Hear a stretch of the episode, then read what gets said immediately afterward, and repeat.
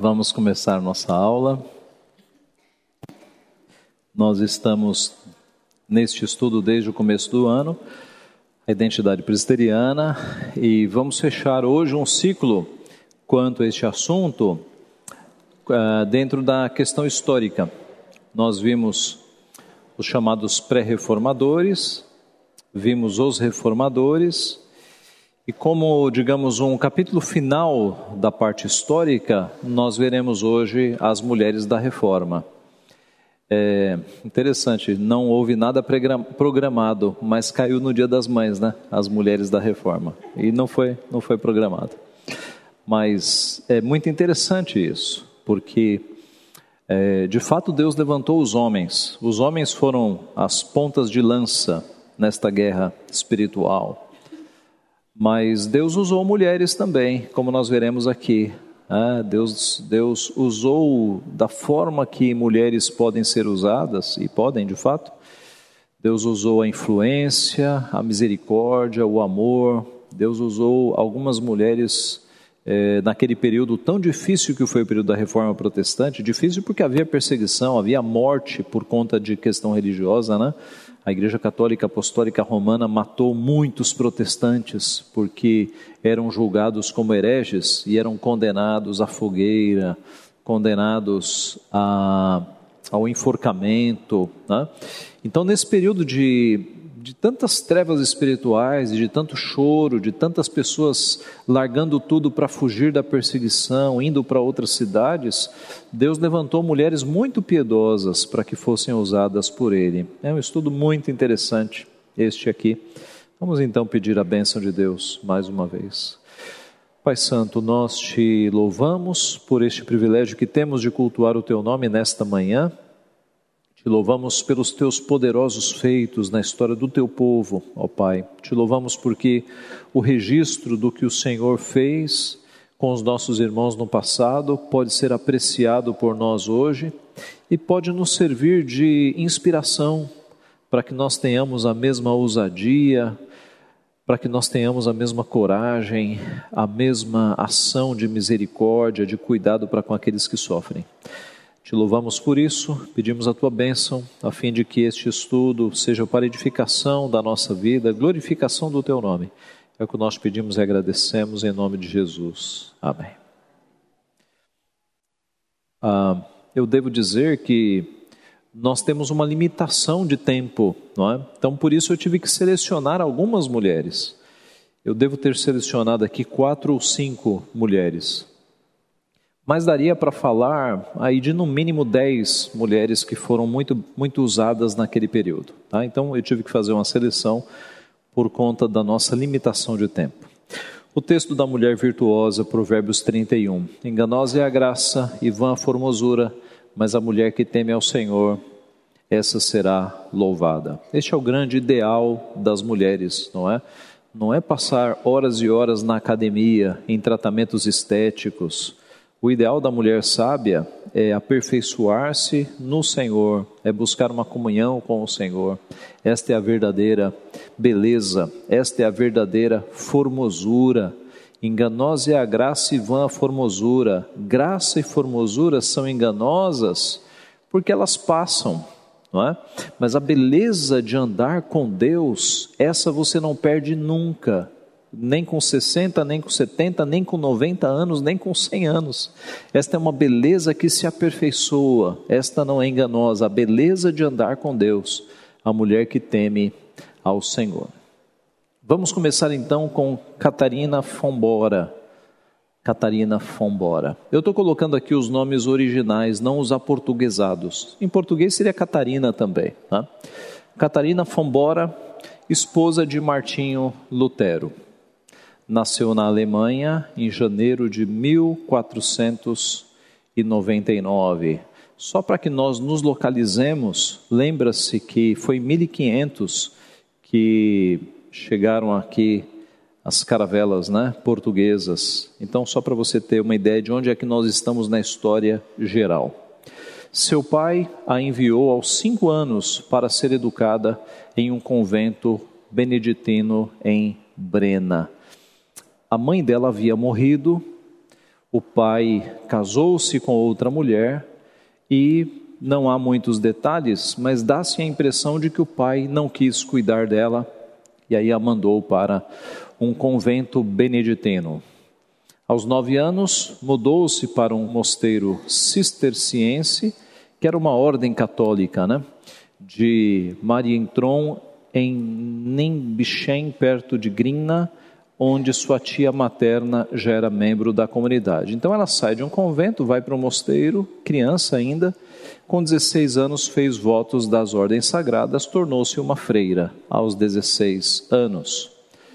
Ela soube das 95 teses de Lutero e concordou com elas. Você se lembra, Lutero estava na Alemanha e foi justamente naquele país, né, em, em, em Wittenberg, obrigado.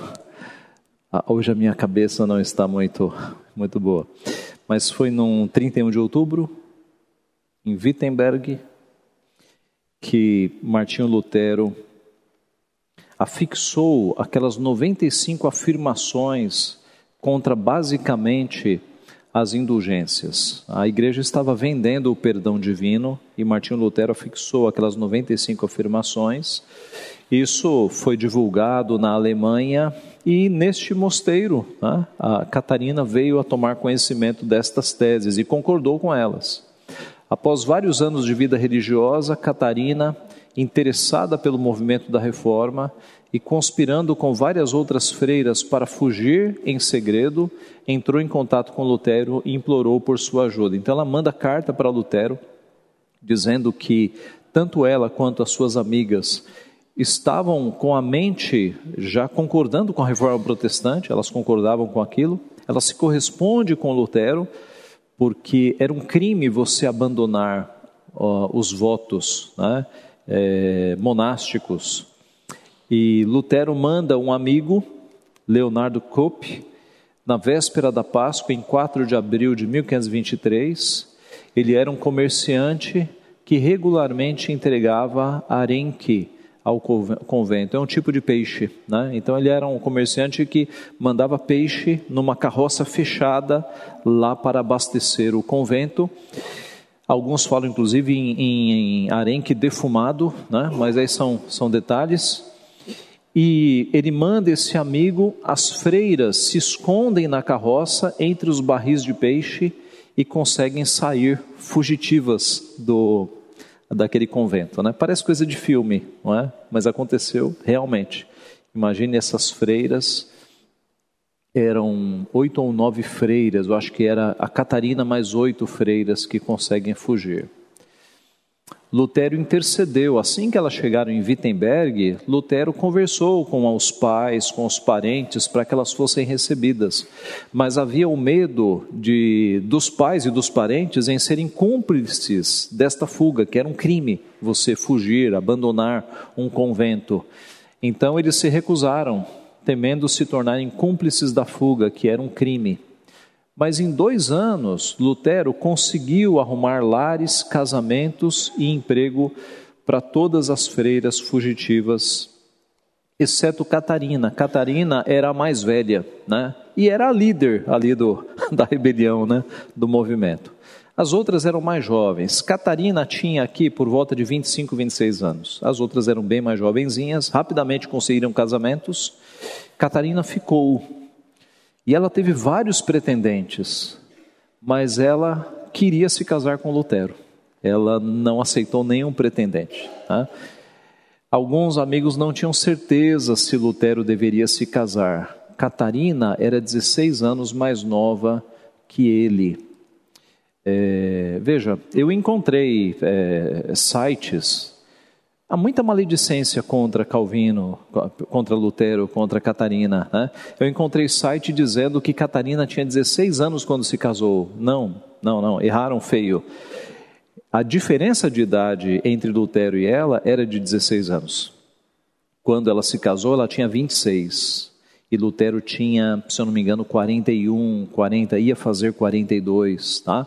41 e 26, era uma diferença aí de aproximadamente 16 anos. Tá? Felipe Melanchthon, que era discípulo de Lutero, achava que este casamento não seria bom para Lutero, porque prejudicaria o rumo da reforma. Então Lutero recebeu conselhos para não se casar. Né? Mas ele chegou à conclusão de que o seu casamento, abre aspas, agradaria seu pai, irritaria o Papa, faria os anjos rirem e os demônios chorarem. esse, esse é Lutero, né? Esse é Lutero. Ele então, por que agradaria o seu pai? Porque há anos Lutero não falava com o seu pai. Eles tinham uma, uma briga, um desentendimento. Tá? Eles casaram-se em 13 de junho de 1525 e o casamento reaproximou Lutero do seu pai. O seu pai veio para o casamento e houve uma reconciliação entre eles. Eles foram morar no Claustro Negro, Augusteum. Uh, era, era um local, era um prédio antigo que havia sido usado para o ensino de frades agostinianos em Wittenberg. Era um prédio com salas, né? era um lugar muito grande. E esse prédio foi recebido como presente de casamento pelo irmão do protetor de Lutero, Frederico III, eleitor da Saxônia. Você deve se lembrar que da história de Lutero, quando ele é considerado um fora da lei, e ele é sequestrado amando de um amigo seu. Este amigo era o Frederico. Né? Esse Frederico era um eleitor, tinha, tinha dinheiro, tinha posses, e ele era simpatizava muito com Lutero. Então, aqui, o irmão do Frederico, ele deu esse prédio de presente de casamento para eles. Catarina revelou-se uma excelente dona de casa, cuidava da propriedade que era grande, criava e vendia gado. A Catarina, ela espelha muito bem Provérbios 31, quando fala que a mulher virtuosa, ela é uma, digamos, uma administradora, né? Ela dá tarefa às suas servas, ela planta uma vinha. E Catarina tinha, eh, pela leitura que a gente pesquisa, Catarina era uma mulher muito ativa, né? muito, muito, digamos, é, administradora, muito rápida. Né? Ela, ela tinha estas virtudes. Eles receberam muitos hóspedes e refugiados. Lembra-se que é um período de perseguição religiosa, então muita gente fugia das suas cidades e ia para Wittenberg, onde estava Lutero. E este local, esta casa dela, né, este prédio, serviu para abrigar muita gente. Catarina cuidou de muita gente, de muitos refugiados. Em tempos de doença, aliás, o local tornou-se um hospital em que Catarina cuidava dos doentes auxiliando enfermeiras. Então, virou ali um hospital improvisado numa época de necessidade. Lutero a chamava de chefe de Zulsdorf, por causa do nome da fazenda que possuíam, e de estrela da manhã de Wittenberg, por seu hábito de se levantar às quatro da manhã para cuidar de suas várias responsabilidades.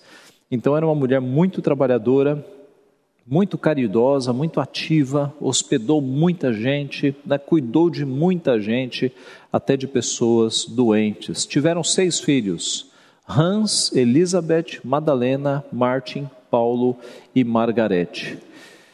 Pelo menos dois destes filhos morreram na infância. E foi muito difícil, né? Tanto para Catarina, especialmente para Catarina, e também para Lutero. Era uma época em que se perdiam filhos, né? Esta já era uma época de peste. Então, isso foi muito difícil. Eles adotaram mais filhos e receberam centenas de hóspedes em casa. É, uma das fontes que eu pesquisei fala, inclusive, que eles adotaram seis filhos da irmã de Lutero, Cristiane. É, aconteceu algo com os pais e eles adotaram esses seis outros filhos. O casamento de Lutero e Catarina inspirou muitos religiosos a se casarem também. Era uma afronta ao catolicismo você ver ex-padres se casando, né? rompendo os votos de celibato. Isso era afrontoso. Os católicos eles ficavam indignados com isso, tá? E por isso que uhum. exatamente um ex-padre se casando com uma ex-freira, um ex, perdão, um ex-padre se casando com uma ex-freira, isso para o catolicismo era terrível. Mas muitas ex-freiras se casaram, né? O caso das amigas de Catarina, todas se casaram. Tá? Mas isso era demais afrontoso naquela época. É, receberam centenas de hóspedes, já falamos. O casamento de Lutero inspirou a muitos. Muitos entendem que a personalidade forte de Catarina ajudou em muito Lutero no prosseguimento da reforma. É, além de uma grande administradora, era muito organizada, era muito dinâmica. Então, Lutero tinha em casa de fato uma mulher é, com virtudes muito nobres, né? Ela foi uma mulher, uma grande auxiliadora de Martinho Lutero. Ela morreu em dezembro de 1552. Uma outra personagem de que nós já falamos em outras ocasiões é Idelette von Birré, esposa de João Calvino. Ela nasceu em 1500, note que Catarina nasceu em 1499, em Ligue, na Bélgica. Casou-se primeiro com Jean Stordeur. Me perdoem as pronúncias, viu, gente? Em 1530. Tiveram dois filhos. Juntamente com o marido, ela deixou a fé romanista e tornou-se anabatista. E sendo anabatista, anabatista, irmãos, era um ramo da reforma que cria que é, você tinha que batizar de novo por isso, anabatista, né? Aná de novo, batizar de novo. Então, eles criam que o batismo católico não havia valido, você tinha que batizar as pessoas na fase adulta, eles não acreditavam em batismo de crianças, ok? Numa época em que tanto reformados quanto católicos criam que a criança deve ser batizada, os batistas eram os únicos que não criam, tá? Era como que uma, uma seita ali no meio da reforma. Por causa da perseguição romanista, que declarou os anabatistas hereges, eles foram para Estrasburgo, justamente no momento em que Calvino estava em Estrasburgo, naqueles três anos em que Calvino foi expulso de Genebra e teve que ir para Estrasburgo. O seu marido morreu da peste bubônica. Eles conheceram Calvino em Estrasburgo, é? É, contam-nos as fontes de que eles conheceram Calvino e começaram a ir na igreja de Calvino. É? Então houve um contato ali primeiro de Calvino com ela e com seu marido. Ela ficou viúva. Em uma carta a Farel sobre é, casamento, e, e, e um parênteses aqui, Calvino era solteiro e os amigos de Calvino viviam apresentando possíveis pretendentes para Calvino, dando aquela forcinha, né, para ver se Calvino casava. Mas ele rejeitava todas. E, e, essa é a razão. Ele diz assim: Eu não sou um daqueles tolos que podem admirar defeitos depois de serem cativados pela beleza. A única beleza que me atrai é a de uma mulher modesta, complacente, não paqueradora, parcimoniosa, paciente que zele pela minha saúde. Em outras palavras, Calvino era um homem muito doente. Ele precisava de uma mulher que tivesse paciência. Calvino tinha muitas doenças. E ele lidou com essas doenças e morreu jovem. Né? Morreu ali com 55 anos. Então ele não precisava, ele não, não pensava em beleza física, ele pensava em uma mulher que fosse firme, que tivesse paciência com ele. Né? E ele encontrou isso em Idelete. O, o marido de Delete morreu e ela casou-se com João Calvino em 1540. Eles tiveram filhos que morreram na infância. Algumas fontes falam de um filho que morreu na infância. Eu encontrei pelo menos três fontes que falam que eles tiveram três filhos que morreram assim logo depois do nascimento. Né? Então, é, ela tinha dois filhos do primeiro casamento, mas com Calvino nenhum filho é, foi adiante e Delete morreu em 1549 de uma doença lenta. Não se diz que doença era essa, mas depois que ela perdeu o último filho, pouco tempo depois, ela entrou numa doença que a colocava na cama várias vezes, e no decorrer dos tempos ela foi piorando, piorando até falecer. Essa foi Delete von Birre. Anna Reinhardt esta foi esposa do Zuínglio. Ela é mais velha, né? Tanto Zuínglio quanto ela vem de uma geração anterior a Calvino. Nasceu possivelmente em 1484, casou-se com John von Meyer Nonau, que lhe deu um filho e duas filhas, mas o marido morreu em guerra. Desde o início do ministério de Zwinglio, foi uma ouvinte atenta dos sermões de Zwinglio. Ela casou-se com Zwinglio secretamente em 1522 e Zwinglio foi então o primeiro reformador a se casar e os romanistas o acusaram de quebrar o voto do celibato. Então, é, foi um escândalo também, né? Você ter um, um religioso católico, apostólico romano, como Zwinglio, se casando, então foi um escândalo novamente. Ana era excelente dona de casa, recebia muitos convidados. Em 11 de outubro de 1531, Zwinglio morreu em guerra. Nós vimos isso, né? Como capelão, ele foi à guerra e Ana sofreu muito com a morte do marido. Um jovem reformador, Henrique Bullinger, e sua esposa deram um lar a Ana e se tornaram filhos amados para ela. Eles eram bem mais jovens. Depois da morte do seu marido Zwinglio, eles acolheram Ana com ah, as suas duas crianças em casa. Então, Bullinger assumiu o lugar de Zwinglio como provedor e agiu como um pai para as crianças, supervisionando e pagando por sua educação o Bullinger e a sua esposa. Né? Bullinger disse sobre a sua morte em 6 de dezembro de 1538. Ela faleceu suavemente, como uma luz suave, e foi para casa com seu Senhor, adorando e recomendando a todos nós a Deus.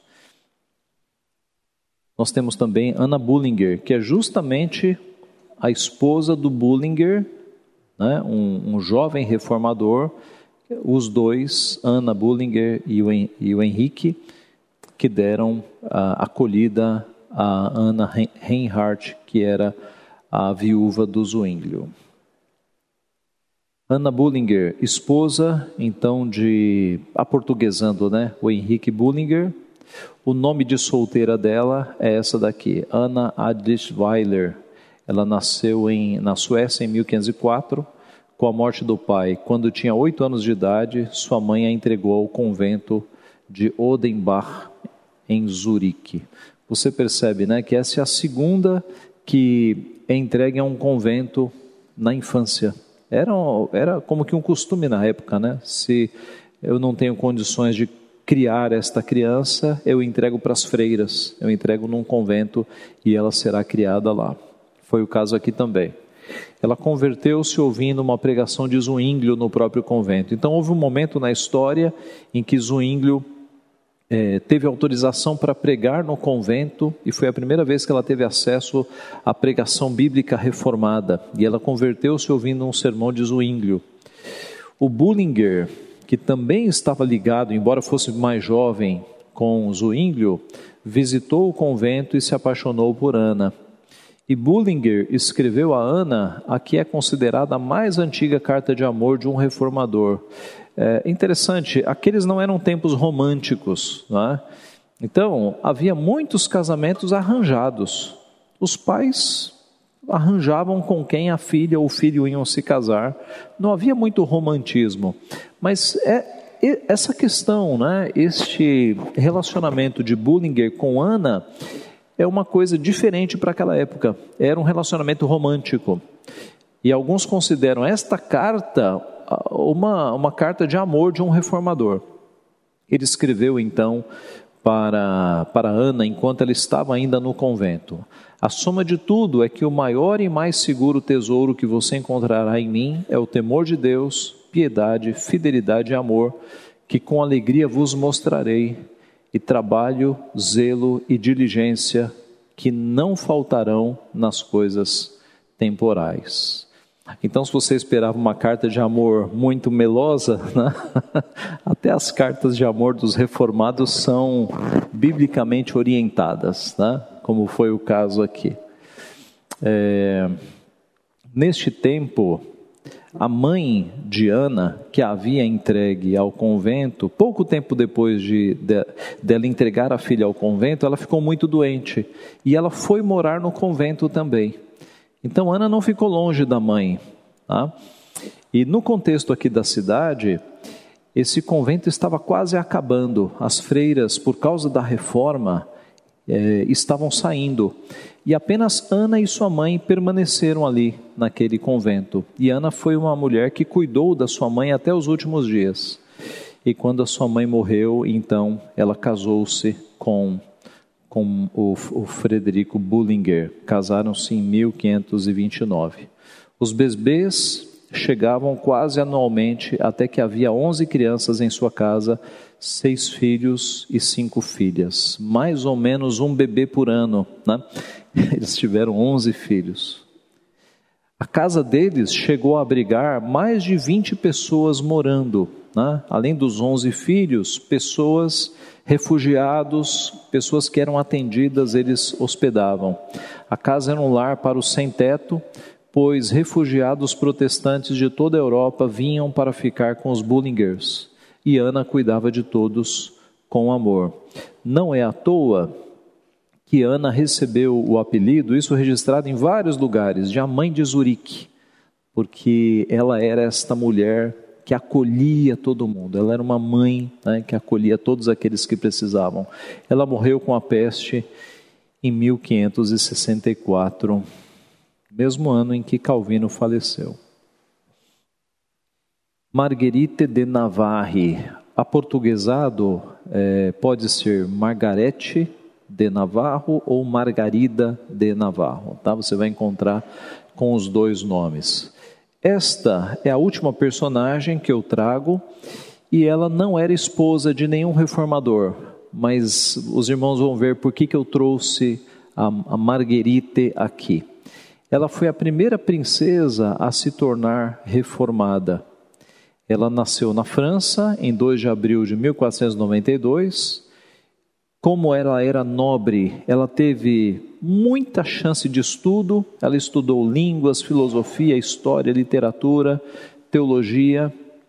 Aos 17 anos, em 1509, casou-se com Carlos, duque de Alençon, num casamento arranjado.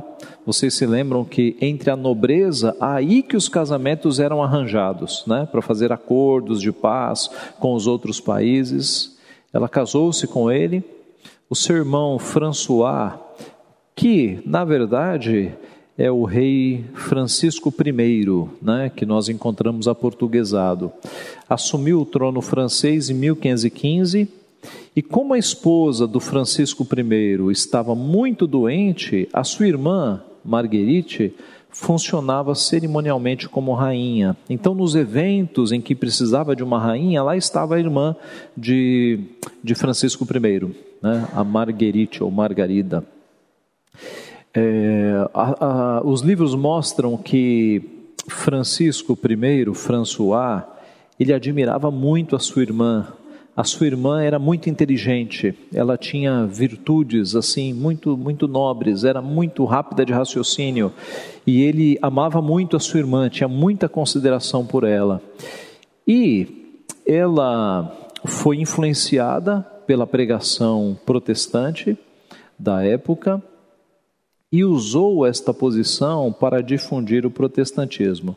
Note que aqui nós estamos na França, você já tinha ali no começo uma, o protestantismo, né? É, a pregação já havia saído da, da, é, da Alemanha, você já tinha Calvino, a história nos mostra ela recebendo Calvino, correspondendo-se com Calvino.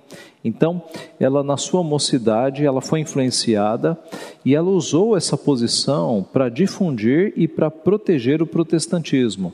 Alguns presos protestantes foram libertados graças a ela.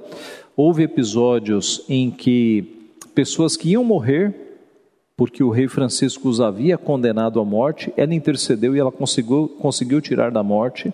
Né? Em fevereiro de 1525, ela ficou viúva e casou-se com o rei de Navarra, católico Henri d'Albret. Novamente um casamento arranjado, né? ele era católico, ela já era protestante. A história nos mostra, inclusive, que ela fazia é, reuniões protestantes escondida do marido, porque o marido era muito católico, e num desses eventos, o marido que já estava desconfiado de que a sua, de que a sua esposa estava fazendo reuniões protestantes, como que ali nos fundos do palácio, no, no, nos fundos não, na parte mais baixa, nos porões do palácio, numa dessas ocasiões, ele tentou dar um flagrante, os pastores que estavam na reunião conseguiram escapar, ficaram apenas os servos, as servas e ela, e ele deu um tapa no rosto dela. E esse tapa chegou ao conhecimento de Francisco, o irmão, que era rei. E o rei ficou irado contra este marido católico. É, e, e, fez ameaças, e, e, a situação ficou muito feia entre os dois. É, em 1531, ela se tornou a primeira poetisa feminina do protestantismo. Eu trouxe aqui um dos versos dela. Envolta em pele de cordeiro está a palavra sagrada, gravada com marcas de um vermelho sangue profundo, selada com sete selos, agora pode ser ouvida por aqueles que sabem que a lei e a graça estão casadas. É claro que em português não vai ter as rimas do francês, né? Mas ela era muito versada em literatura e em teologia. Então você percebe que não é uma poesia é, rasa, superficial. Ela conhecia a Bíblia, conhecia a teologia. Ela era uma mulher muito influenciada, que lia muito a Bíblia, influenciada pelo protestantismo. Ela hospedou reformadores, inclusive João Calvino.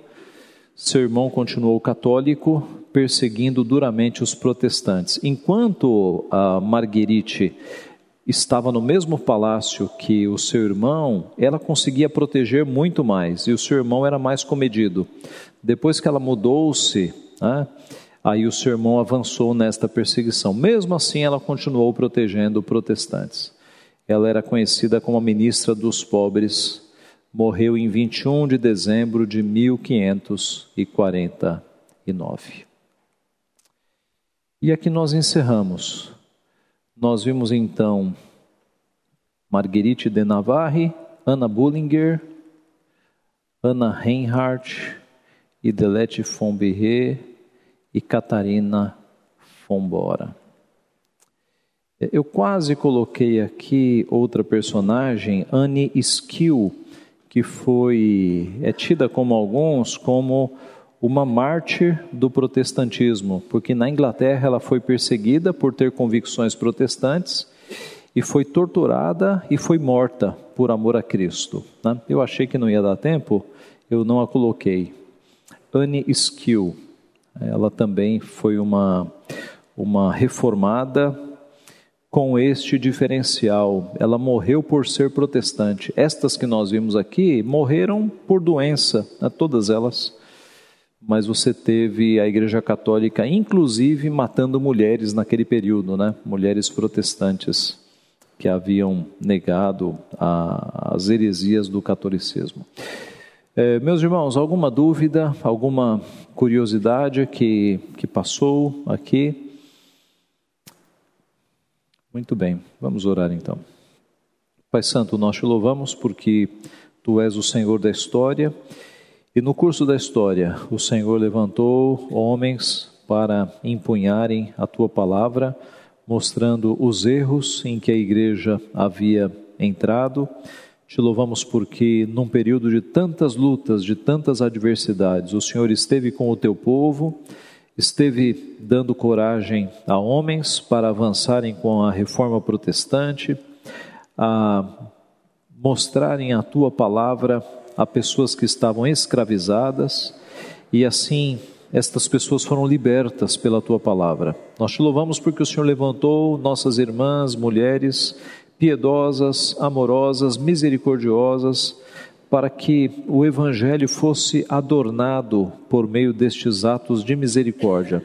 Te louvamos porque o Senhor, ó Pai, protegeu e deu ousadia, deu coragem a todos estes nossos irmãos. E pedimos a mesma graça, pedimos que nos abençoe para que nestes dias que são de, de paz, em que nós temos o Evangelho é, permitido no nosso país, nós não nos acomodemos, mas nós façamos o Evangelho do Senhor avançar sobre esta nação e sobre os demais povos que ainda não têm contato com Ele. Dá-nos, ó Pai, as virtudes que o Senhor deu aos teus servos no passado, de modo que o teu Evangelho seja adornado também pelas nossas boas obras, Pai. Abençoa-nos neste dia, que é um dia que pertence ao Senhor, é um dia de descanso, para que nós descansemos no Senhor, a nossa mente, o nosso coração, o nosso físico, e que o nosso descanso glorifique ao Senhor e que nós glorifiquemos ao Senhor com os nossos atos de culto,